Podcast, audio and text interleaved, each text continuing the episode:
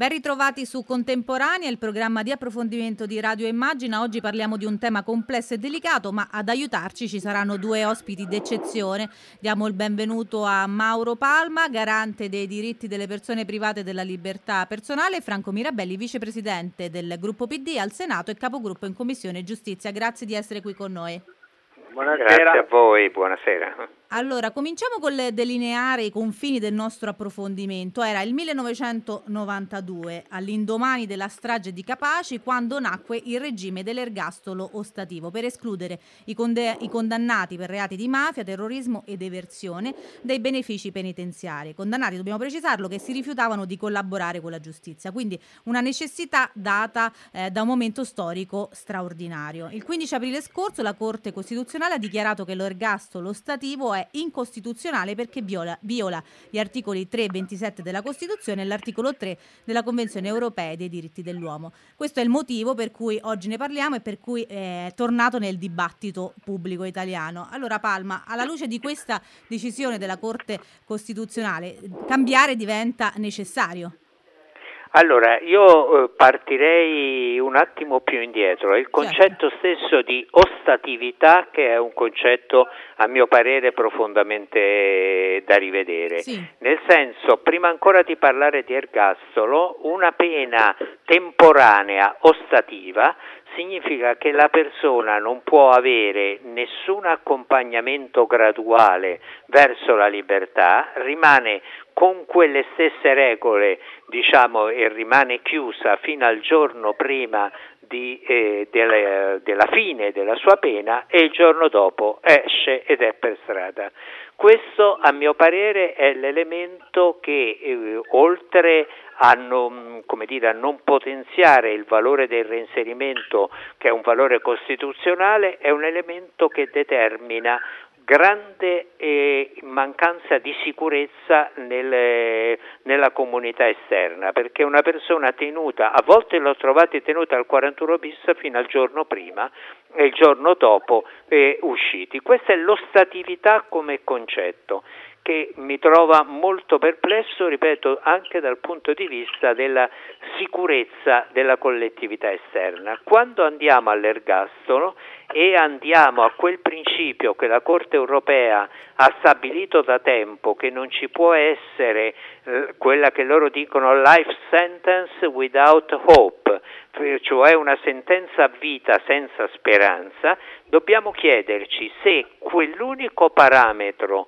che è quello della collaborazione con le autorità che indagano, con l'autorità giudiziaria, collaborazione importantissima e mai da sottovalutare ma da potenziare, se quello può essere l'unico parametro dirimente, non per diminuire tale parametro, ma per chiederci se le, l'avvenuto percorso diciamo, di cambiamento, nel caso dell'ergastolo, dopo un congruo numero di anni, che formalmente sono almeno 26, e si, e possa essere valutato soltanto sulla base di quel parametro o ci possono essere altri parametri. Non mi basta il solo parametro del comportamento detentivo, sia chiaro. Mi domando, e questo si domanda la Corte, se non si possono stabilire una pluralità di parametri da cui ridare quella valutazione che permette di dire che pure quell'orgasmo ha una finestra verso la speranza, perché c'è un elemento che lo può far rivalutare. In questo momento eh, l'unica cosa è eh, appunto il, il, fatto di aver collaborato con la giustizia, se non, non, ho capito male, però questo può essere ovviamente condizionato da molti fattori, anche esterni a chi si trova in carcere, giusto? Certo, è un fattore che eh, può essere condizionato. Noi abbiamo già nella, nella prassi diciamo, giurisprudenziale già la, il caso della impossibilità, perché magari sono passati tanti anni. Eh, abbiamo diciamo, degli elementi che attenuano l'elemento di assolutezza, ma il problema è il percorso di una persona può essere ridotto a un solo parametro questa è una questione che in qualche modo la Corte si è posta e ha detto non può essere come dire, un parametro in sé perché ci possono essere altri motivi, anche motivi rispetto al pe- mettere in pericolo la propria famiglia certo. o altri. Teniamo presente che noi siamo in un ordinamento che prevede il nostro ordinamento giudiziario il diritto al silenzio, eh, anche quindi in sede processuale. Quindi voglio dire, senza sminuire di nulla l'importanza essenziale della cooperazione con l'autorità giudiziaria, la domanda è può essere questo l'unico parametro per dire che il nostro non è un ergastolo, come dire, assoluto, perché c'è una clausola che può far uscire. Questo la Corte europea se l'era chiesto e la Corte nostra costituzionale dice no, non può essere solo questa cosa. Ecco Mirabelli, io non so qual è la sua posizione, perché so che ce ne sono molte di posizioni, sia politiche ma anche giuridiche eh, su questo tema. Eh, però ecco, quello che sappiamo è che la Corte Costituzionale non ha abrogato adesso l'ergastolo stativo, ma ha dato tempo alla politica fino al maggio 2022 per intervenire. Eh, non, è vo- nel, non, è la prima volta che nel nostro paese eh, la giustizia diciamo, aspetta la politica. Eh, I tempi della politica sono troppo lenti e stavolta pensa che ce la farà a intervenire in questo lasso di tempo? Ma io penso che dovremmo farlo per forza, d'altra parte questa sentenza era una sentenza preannunciata, la Corte si era già espressa qualche settimana, qualche mese fa eh, sulla questione dei permessi eh, per eh, i condannati all'ergastolo eh, ostativo eh, dicendo sostanzialmente la, la, la stessa cosa eh, che ha ribadito con quello che si sa di questa sentenza che ancora deve essere pubblicata. Nella sostanza si era detto non si può negare a nessuno il permesso per andare al eh, funerale di un proprio congiunto eh, soltanto perché non ha, non ha, collaborato. Bisogna anche lì eh, definire condizioni che garantiscano insieme il rispetto delle elementari norme di, costituzionali rispetto alla pena e dall'altra parte la necessità di garantire che eh, le persone condannate per mafia non rientrino in rapporto con le loro organizzazioni eh, di origine. Oggi la Corte Costituzionale ci dice che l'ergastolo stativo eh, non può eh, impedire a una persona eh, in generale di fruire di permessi, di eh, altri, altri, benefici anche della libertà eh, condizionata, eh, ponendo come unico parametro appunto la questione o collabori o non puoi godere di nessuno di questi benefici. Ora questo è un errore, io penso, sono d'accordo con la Corte Costituzionale, ma non solo, è una cosa che va contro la Costituzione, contro gli articoli della Costituzione che definiscono la funzione della, eh, della pena. Certo. Tu di fatto non riconosci nessun tipo di percorso che una persona condannata all'ergastolo possa aver fatto. Noi e, e, al di là della propaganda che ho sentito rispetto al fatto che la sentenza della Corte sull'ergastolo stativo libererebbe i mafiosi o farebbe chissà quale danno alla lotta alla mafia, in realtà eh, non è così, in realtà si applica eh, la Costituzione e si riconosce il fatto che molte persone in carne e ossa, le cui storie forse dovremmo raccontare, sono entrate giovani in carcere, hanno avuto l'ergastolo stativo e oggi dopo 25, 26, 30 anni di carcere si sono laureate, eh, hanno dato ampie dimostrazioni di aver cambiato vita, hanno rotto con le loro organizzazioni anche se per ragioni diverse non hanno collaborato, perché poi c'è anche il tema della tutela eh, dei familiari, certo. ci sono altre scelte che vengono fatte. Allora la Corte Costituzionale secondo me fa una cosa giusta, dice guardate l'ergastolo stativo così com'è è incostituzionale, prendetevi un anno perché riconosce la Corte Costituzionale che c'è un tema di garantire che i mafiosi non possano uscire e, e rimettersi a contatto con, eh, con le mafie. E quindi quello che spetta a noi è costruire una legge che mette in campo diversi parametri a cui bisogna sottostare per avere i benefici, non può essere soltanto la, la, la, collaborazione, ma ci devono essere una serie di altri parametri testati, verificati e credo che dovremmo fare una legge, potremmo fare una legge, abbiamo già cominciato eh, a ragionarci in questi mesi per ottenere questo risultato, conciliare la nostra Costituzione con la lotta alla mafia. Eh, dottor Palma, ma quanti, quando parliamo di ergastolani ostativi, ma di quante persone parliamo in, nel nostro paese?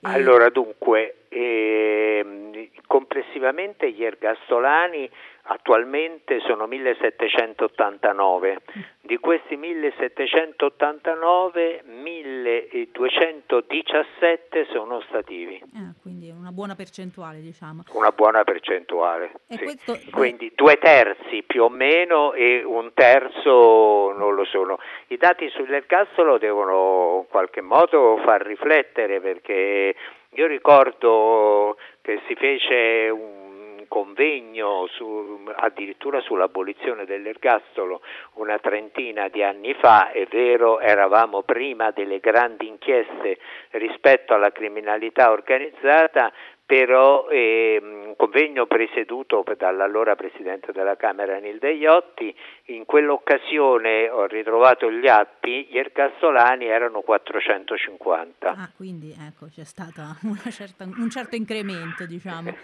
Eh, immagino che quello che poi fa più paura, come ricordava anche Mirabelli, è proprio il, ehm, la questione di, del motivo per cui ovviamente questi ergastolani sono, eh, sono in carcere, che sono dei, dei, delitti molto gravi, quindi evidentemente questo è quello che spaventa, cioè un po' un giudizio da fuori. Eh, eh, in qualche modo una condanna diciamo, da, da parte dell'opinione pubblica e, dal, e da parte del, de, de, dei partiti. Ecco, ecco, anche questo è abbastanza sbagliato. Diciamo. Sì, beh, diciamo che eh, noi abbiamo i nostri padri hanno deciso eh, sanamente di eh, non accettare una impostazione strettamente, come dire, retributiva della pena. Hai commesso questo, quindi sull'altro piatto della bilancia metto tutto questo, questo tempo sottratto dalla tua vita. No, hanno messo che quel tempo sottratto deve avere una finalizzazione e affinché abbia una finalizzazione di tipo, dice, devono tendere alla rieducazione. Una rieducazione, se non vuole essere una rieducazione di tipo etico o cose di questo genere che non spettano certamente a, allo Stato diciamo, per eseguire, è una rieducazione sociale, quindi è appunto un reinserimento e allora c'è già di per sé una contraddizione sull'idea di una pena perpetua e, e, che poi invece ha la finalità dell'inserimento. E per questo io tengo sempre a dire che la, ciò di cui discute, di cui ha discorso la Corte in questi giorni, è la liberazione condizionale, che è qualcosa di diverso dai benefici tipo permessi, misure alternative e via dicendo. La liberazione condizionale, cioè l'idea che dopo un numero alto di anni tu devi vedere sotto certe condizioni se puoi essere, se sei ancora la stessa persona, diciamo così, tu giudice devi rivedere, c'è in tutti gli ordinamenti, crit- qualcuno lo prevede dopo 40 anni, qualcuno dopo 30, qualcuno dopo 20, noi dopo 26, ma è un criterio che diciamo ha a che vedere con il fatto che la persona in quanto tale muta e se tu vuoi reinserirla devi prendere atto anche del suo possibile mutamento. D'altra parte poi teniamo anche presente che Pronto? Sì, sì. Teniamo presente che i numeri sono anche molto limitati. Certo. Eh, lo scorso anno di liberazione condizionale in senso generale ne sono state date in tutto l'anno 10, l'anno prima 8. Parliamo di numeri piccolissimi, ovviamente erano casi non ostativi,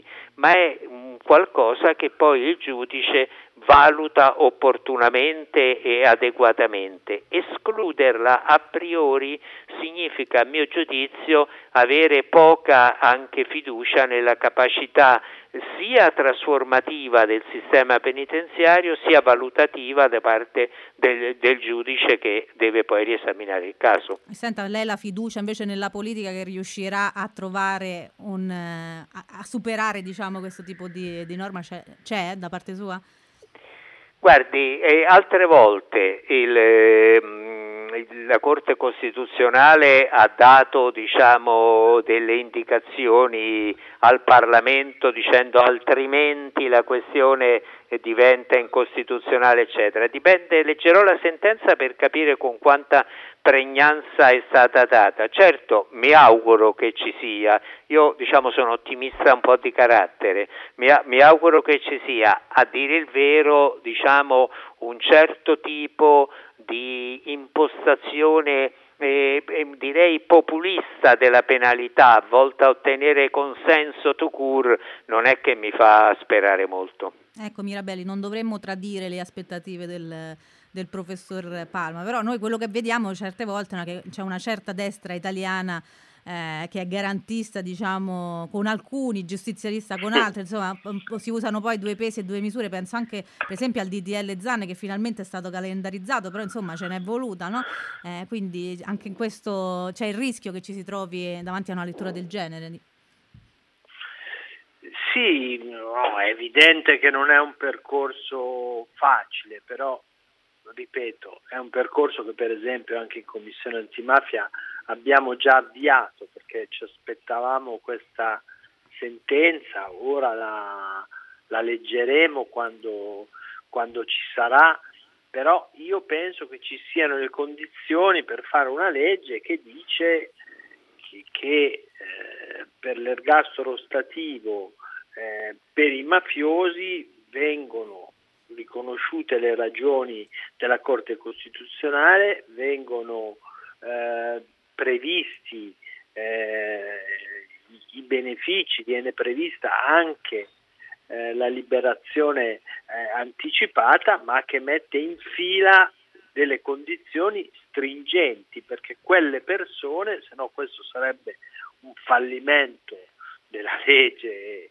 e complessivamente del paese perché quelle persone devono, devono, garantire di non tornare nel circuito eh, criminale. Questo vuol dire il coinvolgimento della Direzione Nazionale Antimafia, questo vuol dire eh, un'attenzione ai fenomeni del territorio in cui quella persona potrebbe andare a, a rinsediarsi, questo vuol dire verificare i meriti anche e, e i progressi eh, fatti negli anni di detenzione da quella persona. Questo vuol dire stabilire che eh, ci siano anche eh, in qualche modo professionalità che si specializzano su questo. Per esempio una delle cose che valutavamo era nel caso si vada in questa direzione se c'è un appello rispetto al diniego di un beneficio ci deve essere un unico tribunale specializzato a Roma per risolvere queste cose. Lo dico per dire che siamo avanti rispetto alla eh, prospettazione di soluzioni, ripeto, che devono andare nella direzione di non tradire la funzione della pena garantita dalla Costituzione, ma dall'altra parte evitare che quella attenzione ad affrontare le, le mafie e a eh, colpire i eh, mafiosi che è insita nell'ergastolo stativo vada, vada dispersa. Io penso che questo è un ragionamento, dopodiché guardi, lo dico anche a Mauro, starà molto a noi. Io penso che eh, se questa vicenda diventerà una vicenda per cui abolire l'ergastolo stativo si, eh, verrà presentata e letta come non è, ma come eh, liberazione dei, eh, dei, mafiosi, non ne usciamo. Eh, certo. Se invece riusciamo a raccontare le storie che stanno dietro i numeri, che stanno dietro ai ragionamenti che stiamo facendo, io penso che si possa ben sperare rispetto al fatto che si vada avanti eh, e si possa rispettare il dettato della Corte Costituzionale. Ecco Palma, in chiusura semplicemente eh, questo, questo, augurio e questa anche eh, capacità diciamo, di non far sfociare nella propaganda un, un, tema così tanto importante poi per i diritti di, di tutti, per una società più giusta e, e più equa. Ci sono i tempi maturi? Ma dunque bisogna riportare il dibattito nelle proprie sedi, cioè che sono le sedi parlamentari, abbandonare diciamo, questa, eh, diciamo, questa, espressione di dibattito che avviene invece molto spesso in eh, trasmissioni televisive, in situazioni come dire una esternalizzazione virulenta del dibattito. Nelle sedi eh, nelle sedi proprie, io sono convinto di quello che Franco Mirabelli diceva poc'anzi, nelle sedi proprie si può lavorare. Certo, io uh, questo è un mio pallino, eh, le, richiamerei le istituzioni e gli esponenti delle istituzioni a un linguaggio istituzionale, non aiuta un linguaggio eh, come dire, così sciatto come si è avuto negli ultimi anni di marciare in carcere, di buttare le chiavi nel momento in cui poi si deve andare a affrontare un problema che giustamente è un problema urticante anche per l'opinione pubblica. Eh, certamente. Allora, sicuramente torneremo a parlare di questo tema che non si esaurisce certo oggi. Io ringrazio i miei ospiti per averci aiutato a capire meglio questi temi così complessi. Ringrazio quindi Mauro Palma, garante nazionale dei diritti delle persone private e della libertà personale. Grazie e Franco Mirabelli, vicepresidente del gruppo PD al Senato e capogruppo in Commissione Giustizia. Grazie mille. Grazie, Grazie a voi, un saluto. Vi ricordo che se po- volete potete riascoltare questa trasmissione su www.immagina.eo oppure sulle maggiori piattaforme di podcast. Un saluto da Agnese Rapicetta.